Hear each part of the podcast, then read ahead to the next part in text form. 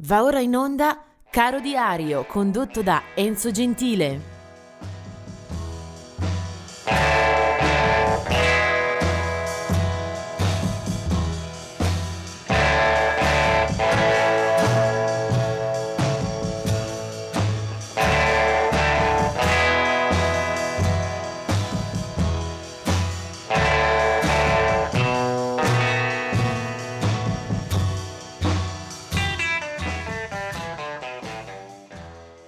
Ben ritrovati, questo è il 5 febbraio, la pagina di Caro Diario di oggi si apre con il ricordo di un addio, quello a Eric von Schmidt, era un folk singer della scena newyorchese eh, cresciuto con tanti altri colleghi anche più noti nell'ambito del Greenwich Village, aveva 75 anni una fitta discografia alle spalle che però da tempo aveva lasciato posto soprattutto alla pittura che eh, Eric von Schmidt aveva preferito alla canzone. In alcune sue copertine si vedono anche dei bei disegni di Eric von Schmidt.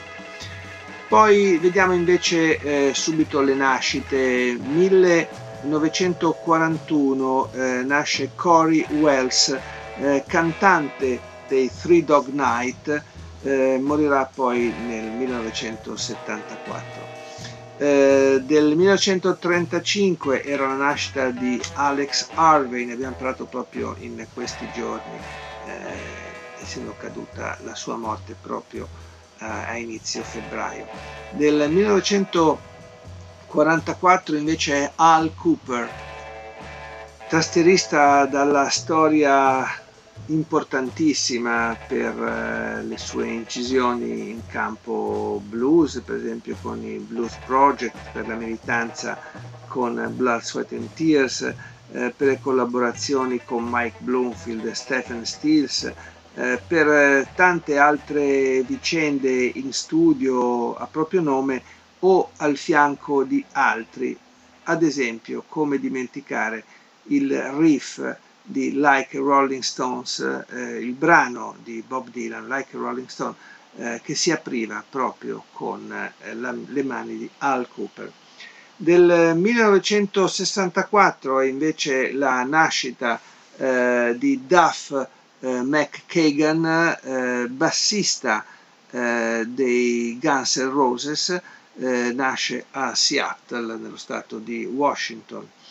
Poi vediamo ancora 1968, eh, parliamo del gruppo degli Spin Doctors, eh, formazione eh, nelle cui file eh, troviamo Chris Barron, eh, che è il cantante fondatore del gruppo, eh, nasce alle isole Hawaii, quel gruppo poi esordirà con un album eh, a inizio eh, degli anni 90, esattamente nel 1991.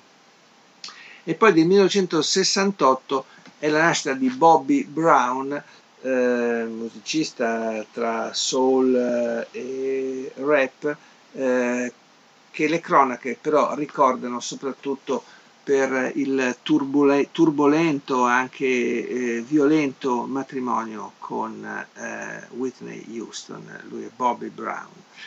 E ora eh, io apro una parentesi eh, dedicata proprio alla musica nera, ma di tutt'altra eh, fatta. Eh, infatti andiamo a guardare a un artista nato nel 1941, si chiama Barrett Strong ed è un eh, musicista, questo con una storia eh, molto particolare, perché Barrett Strong è colui che eh, praticamente apre eh, la vita eh, discografica eh, dei, della Tamla Motown, l'etichetta aperta da Barry Gordy nel 1959 in quella di Detroit.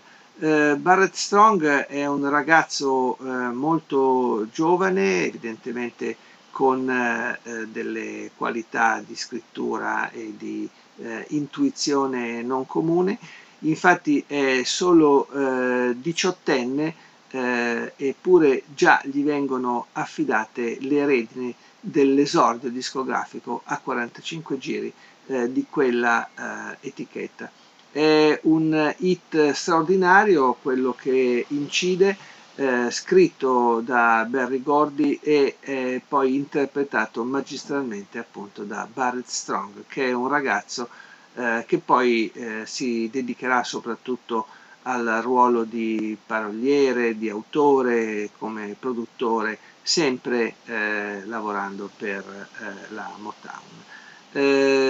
Si chiama Barrett Strong e questa è una canzone molto divertente e divertita che ci fa eh, conoscere eh, l'incipit di una storia importante, quella della Motown. Si chiama Money, That's What I Want e lui è Barrett Strong.